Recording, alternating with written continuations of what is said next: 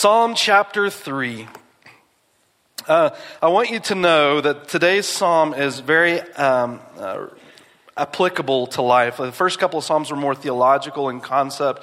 Uh, this is now more relating to the, the theological concepts, truthfully, we saw in the first two Psalms. If you were here for the first couple of Psalms, Psalm chapter 1 uh, describes the life of a follower of, of the Lord as one who is like a tree planted by the streams, whose leaves never wither, they never fade. You're always bearing fruit. Even in times of winter, you know, we look at what winter looks like around us and we can't wait for spring, right? We're in like 10th winter now and, and we, we long for spring to see life again.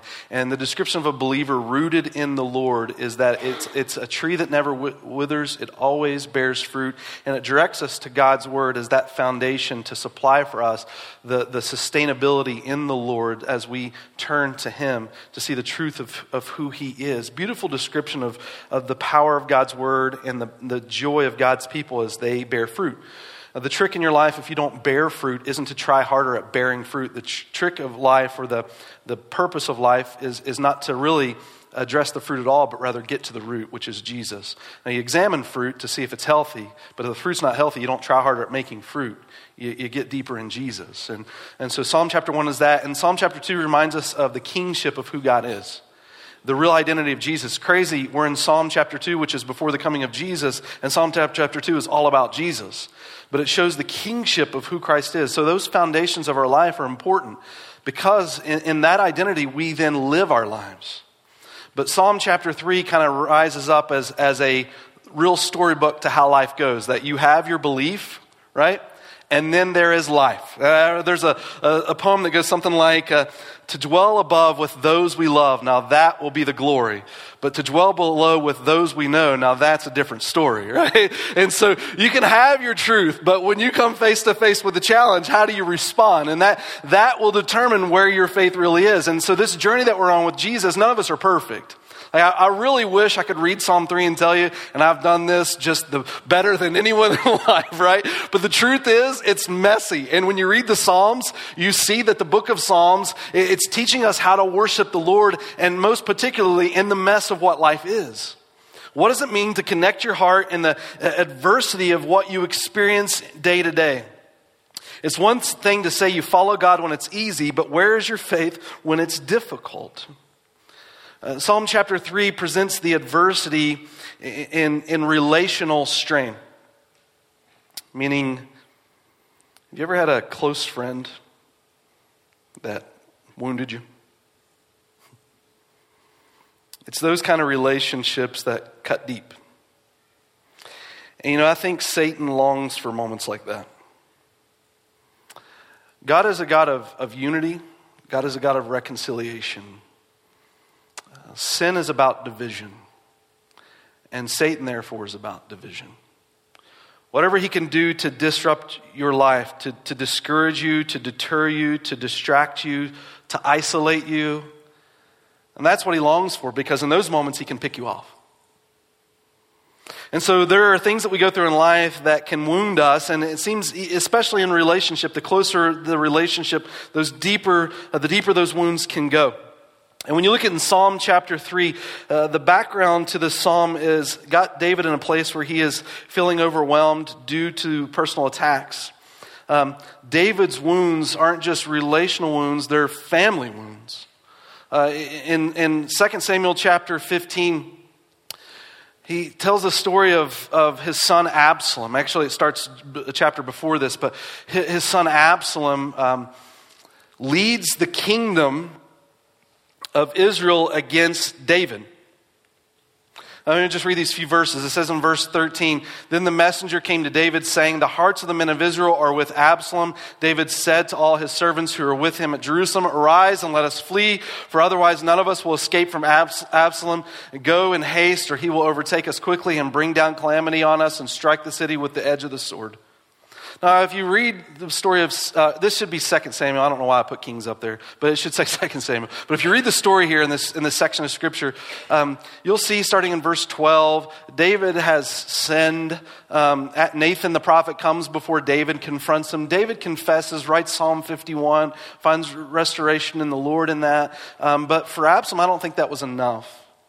And so Absalom finds himself outside of, of the uh, castle or, or where, where David rules and reigns, and, and people are coming from the city to talk to the king about matters that they're facing. And rather than let them come to the king, Absalom deters them and takes that position.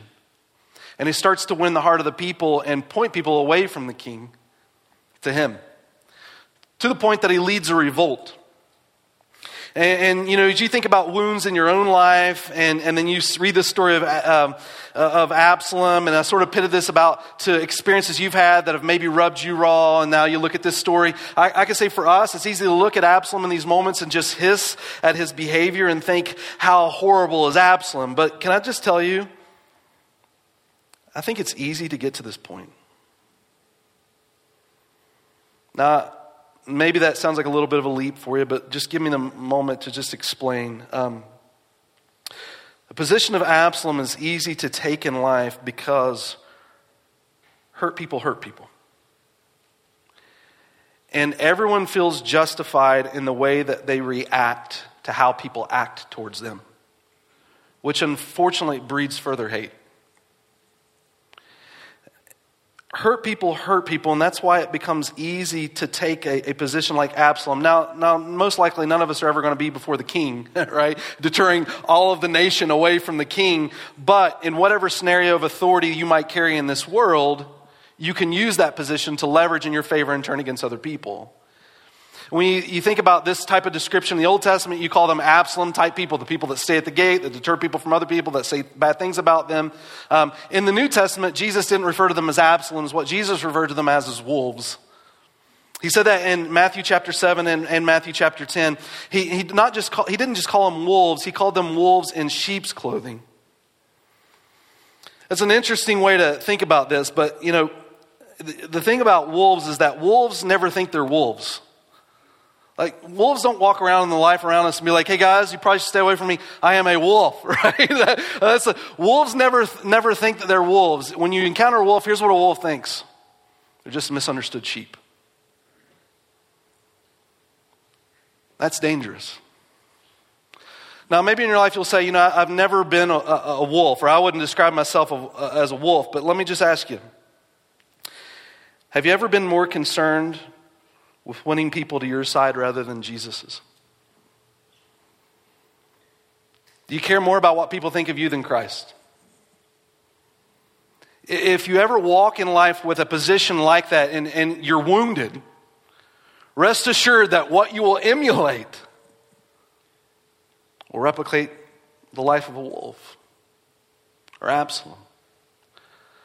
Now, when we read a psalm like this, and I just position this psalm written about Absalom, so the danger is to say, evil Absalom, we'll be over here with the good people. But I, I just want us to recognize when we read this psalm, there's always a risk within our own hearts to emulate that very behavior. So I don't say this like I just want to go out and attack somebody. Rather, what I would prefer to see in every soul, starting with mine, because guys, if I could just say, like at points in my life, I, when things get hard, it is difficult sometimes to bite your tongue? But can I remind you? It's rare to have to apologize for things you never say. I mean, take that to Facebook this week, please. You won't have to apologize for things you don't say. Are you more concerned with what people think of you or of Jesus? Remember Psalm 2? Jesus is king. And that's where Psalm 3 meets us. Psalm 3 is saying, okay, Absalom, he could have been wounded here. Maybe this is why he reacted this way. And David in Psalm 3 could say, okay, now I'm wounded and I'm king and it's about to go down, right? But I think David knows this is a struggle in every human heart. Which is why not only does this psalm become about his life, but he writes this psalm so it can be applicable to all of our lives. And so, with that, let me just read these these opening verses so you can see, based on, on, on 2 Samuel chapter 15, uh, how David then describes this circumstance. He says, Oh Lord, how many adverse, uh, adversaries have increased? Many are rising up against me. You've been there, right? you, you, may, it may not, maybe someone has turned against you hurt you in your life. And, and maybe, truthfully, it's only been just a couple of people. But in those moments, because those wounds are deep, it feels like everybody. And, so, and, and in that world that you live in, it might be everybody, but many are saying of my soul, there is no deliverance for him in God. One of the worst feelings alone, helpless. And David is describing this, verse 1 many are against me. He, he's using this, this terminology in military terms. He's saying, I'm just one guy, and an army is standing against me. And, then in, verse 2, when he's, he, he's describing this, this, this ability of what people are leveraging over him, how he's feeling in these moments alone and, helpless. And, and they're saying in these moments, look, God can save almost anybody except for David. And then he ends Selah. Now, there's a little bit of a a debate over what this word, how this word exactly translates or what it represents, but uh, most people think that uh, this word you'll see often reflected throughout the Psalms, that this is a, pa- a moment of pause, maybe a transition for uh, some musical accompaniment that goes with the Psalms because the Psalms are songs that they would sing in worship as prayer before the Lord. But this is where David pauses and he's sort of saying to your heart here, and just reflect on this moment. And I think David knows the reason we reflect on this moment is because, or we can reflect on this moment is because we've all been here, and this is where this psalm becomes personal. How does this feel? How do you respond? The things that you say to your soul in this, this moment um, becomes a place of a faith moment. What do you trust in? The toxicity of those statements? Is that, is that the words, the opinions of people that you allow to be spoken into your heart? Or do you exercise faith in another way? And, and this is where David goes in, in verse 3. He says this, but you, is this contrasting thought. Like, look, guys, pinnacle moment in our life when we face adversity and the way that our soul is tearing at us and how we feel, the way you respond determines where your faith rests, what you're made of. Like, is Psalm 1 and Psalm 2 just an idea that you, you, you state with your mind, or is it something you live out with your life? Where do you trust? The opinions of others? the truth of the Lord. He says this, but you. But you, O oh Lord, look, you can live in the pain of that moment, or alternative, but you, O oh Lord, are a shield about me, my glory, and the one who lifts my head.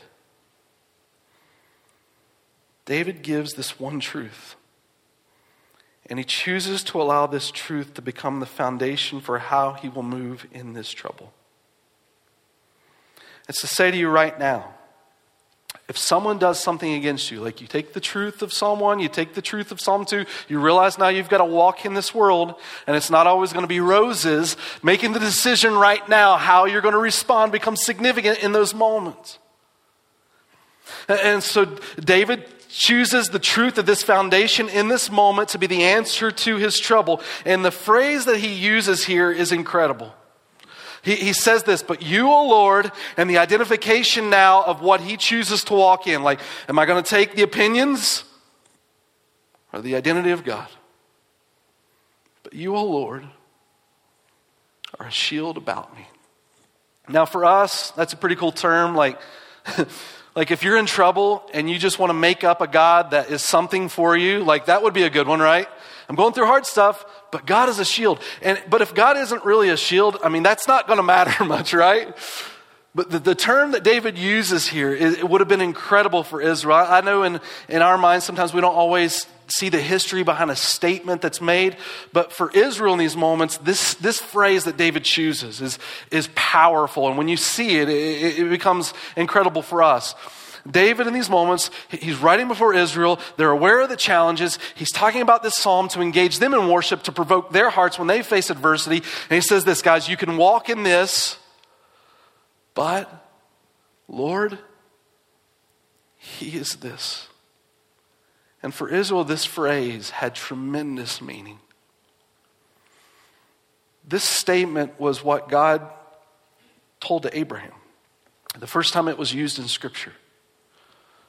Remember, God called Abraham and said through him he would uh, bless all nations. He would make his children as numerous as the sand. God brought a covenant with Abraham, and God fulfilled this covenant with Abraham, and he didn't have Abraham promise anything. That's Genesis 15.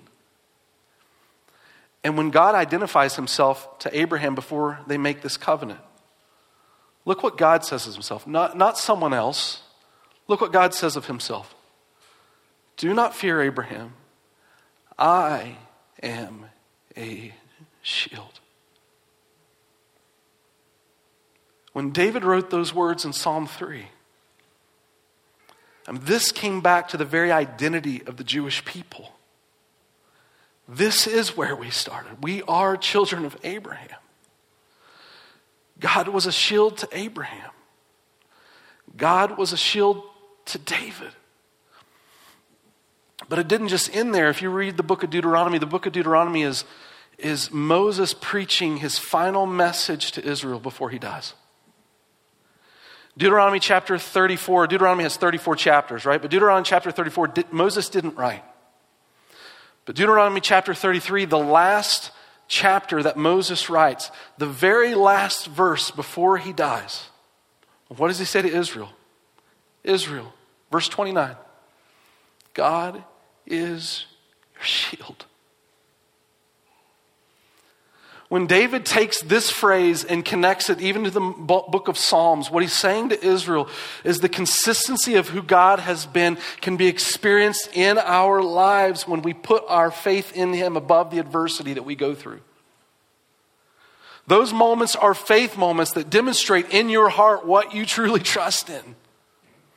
And so, David, writing this in the psalm, he knew exactly what he was saying. And he's trying to tie the heart of God's people to say, look, this isn't just me because I'm a king.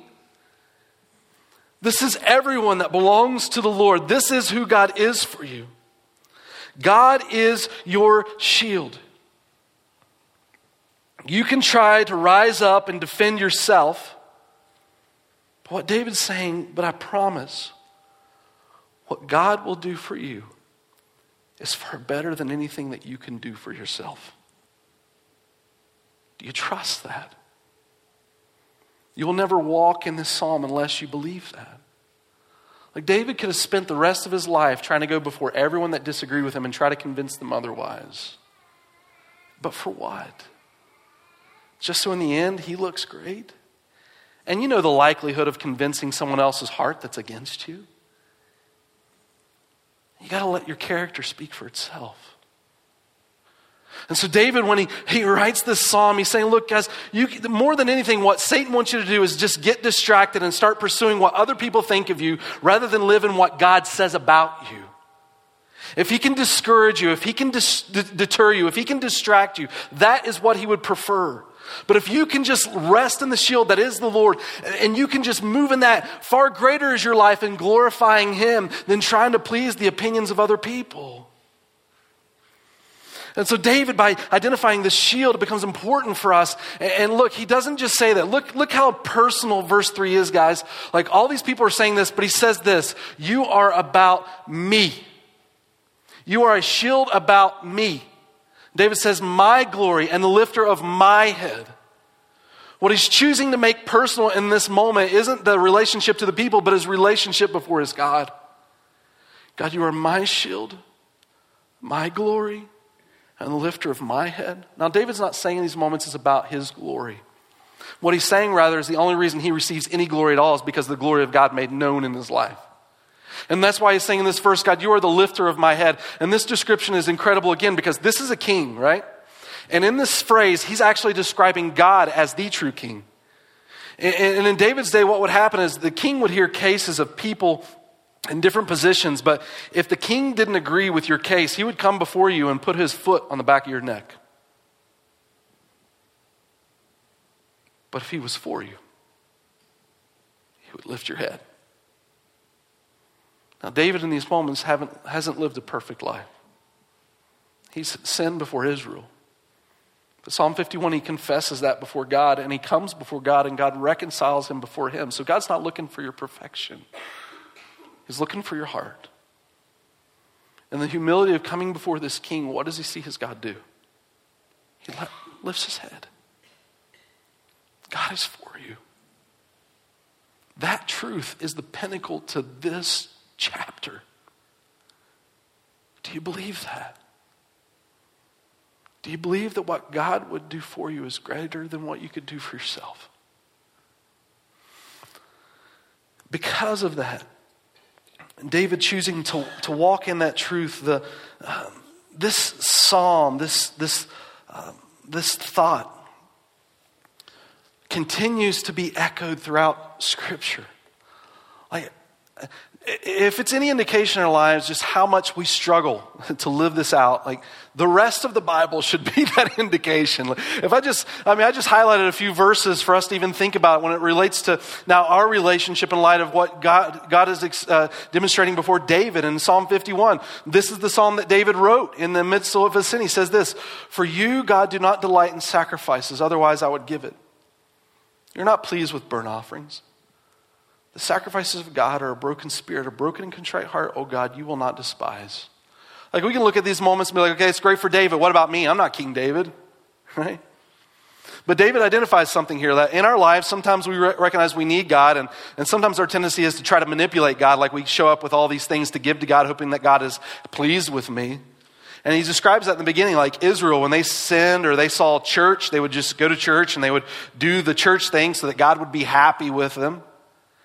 And, he, and David starts off like, guys, God's primary interest in your life isn't just this sacrifice. You don't go up and just perform this religious work and think that that pleases God.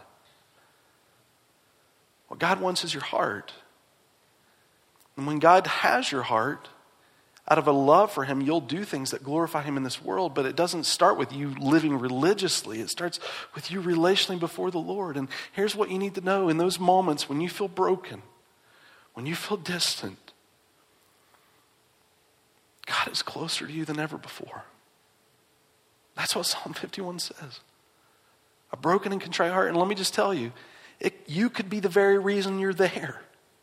It could be your fault that things blew up in your face. It could. That's what Psalm 51 is. Is David, it's his fault that he's in this moment. And how's God going to embrace him? What's he going to do? Just religiously start doing things and hoping, God, do you love me now? God, do you love me now? God, do you love me now? No. God loves you in your sin. And that's the beauty of Jesus. That's the beauty of the cross. Because there is hope for everybody. And that broken spirit, God wants to be the shield. And throughout the rest of Scripture, it's like God's trying to convince us of that same truth because we all struggle with it. And Psalm 55, cast your burden upon the Lord and he will sustain you. He will never allow your righteous, uh, allow the righteous to be shaken. Or even New Testament, 1 Peter 5, 7, cast all your anxiety on him because he cares for you. Do you know what the next verse says? Because your adversary, the devil, roams around like a lion seeking whom he may devour. That's Psalm 3. Satan would love nothing more than to use the disunity to distract you, dis- deter you, discourage you. But rather than walk in that, take the burden and say, God, you are my shield. David uses the rest of the psalm to, to just discuss the fruit of that thought. He, he says in, in Psalm chapter 3, verse 4 and 5, I was crying to the Lord with my voice, and look, he answered me from his holy mountain, Selah, or Selah. He rests here. He, he could have rested in the statements of the others, the opinions of the people, but rather he finds himself resting in this truth. Has you ever responded in the flesh rather than in the spirit? And then try to come before God. Feels gross, doesn't it? I mean, you know you blew it. Now, I'll tell you Psalm 51, verse 17 a broken spirit God receives, right? You don't have to apologize for the things you don't say. Rather, and the beauty of choosing Jesus as your shield, you go before the holy mountain with clean hands before your God. David saying in the psalm, Look, I, I could have walked in repentance over just the filth that I, I created by, by hurt people hurting people, but rather choosing, uh, choosing God as my shield. I came before his holy mountain. That opportunity to come before God's presence rather than listen to the opinions of, of people. And it says in, in verse 5 I lay down and slept, and I woke up, for the Lord sustains me. How great is that? To know at the end of the day, you keep your integrity. And so what happens? Well, the rest of the world can show their rear end. But me, I can close my eyes at night. Why? Because I don't feel like I have to defend me. Jesus is my defender, and what he's going to do is far greater than anything I could do myself. I'm going to rest right here. So in verse 6, I will not be afraid of 10,000 uh, of people who have set themselves uh, against me. I mean, could you imagine the alternative here? What are you going to live for? the opinions of 10,000 people and try to please that, or an audience of one who is the Lord? You, you can put people on the pedestal and try to convince every person in the world about who, who it is they think they should think that you are. Or you can stop asking everyone who they want you to be and start asking who God has declared you to be. You will never live for your purpose if opinions of people matter more than the truth of Jesus. You'll never live a healthy life if opinions of people guide you rather than Christ. I mean, could you imagine being King David in these moments? If he's, I, I couldn't even imagine having 10,000 opinions of me, right? I don't even want one, so keep it to yourself today, right? I just want to live for the Lord, man. Could you imagine being a king and trying to just please the opinions of all of these people. He would have, and, trying to do that, would have never done anything for God in his life because he was too concerned with everything else. And so he's showing these positions of, you know, 10,000 people he could please in his life or, or the Lord. How much easier it is in life just to say, you know, God, I, I want people to be happy. I want people to see the best in me, but the end of the day, what matters to me more is their opinion of you than their opinion of me. I'm just going to walk with integrity and let you take care of it. Verse six, uh, 7 and 8 should say, Arise, O Lord, save me. Oh my God. For you have smitten all my enemies on the cheek, and you have shattered the teeth of the wicked. Salvation belongs to the Lord. Your blessing be upon your people. Selah. Um, Arise, O Lord, and save me. It's David's request in this moment. Beautiful request. I don't think it's a bad thing just to say, God, I'm going through this hardship. I'm going to live for your glory, but could you in these moments rescue? And he uses the example. He's saying, God, I've seen it before. You've smitten the enemies, you shattered their teeth. Now, I don't think God's literally come in and busted teeth out of people's mouths, but what he's saying is, to me, God, they've looked like a lion. And then I realized when they came in for the attack, you defanged them. They didn't have anything to sink their teeth into my flesh because you were for me. And I walked with you. He says this salvation belongs to the Lord. God is your salvation. We are not our salvation. So, why does this psalm exist? This psalm isn't a psalm just of David's struggles. This is a song of David where we relate because we all face these battles.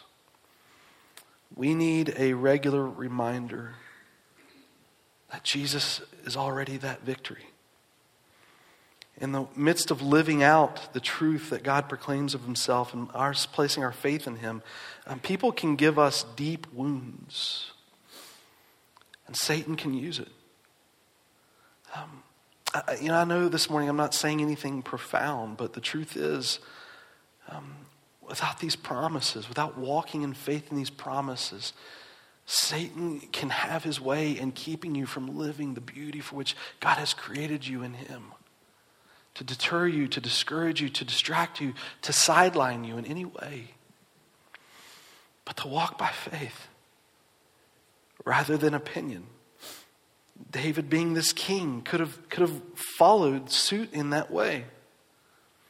But what Jesus says about you is more important than what other people think of you. You're going to face adversity. Decide in your heart what will speak into your life.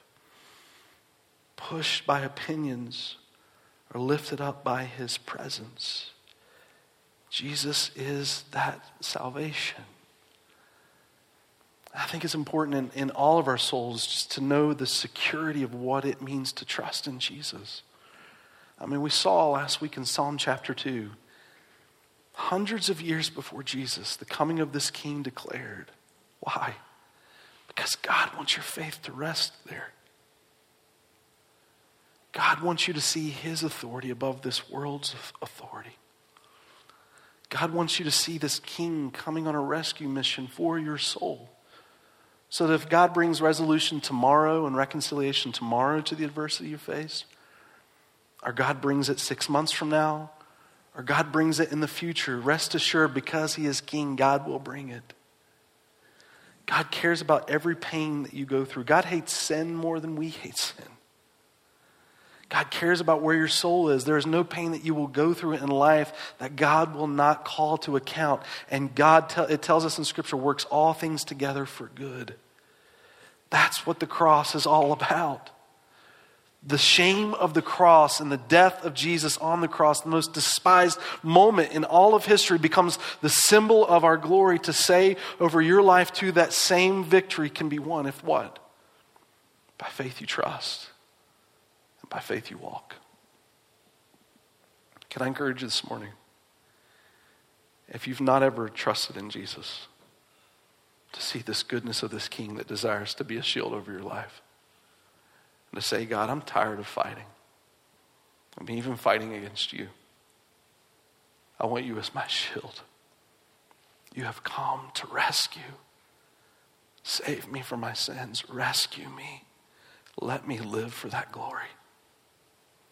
And for you as a believer, guys, to understand there will be adversity. But what God called us to is so much greater. And the promises that He gives are so much better than the promises that we can make for ourselves. Live by faith. This message has been brought to you by Alpine Bible Church in Lehi, Utah. If you'd like more information, please visit us online at alpinebible.com.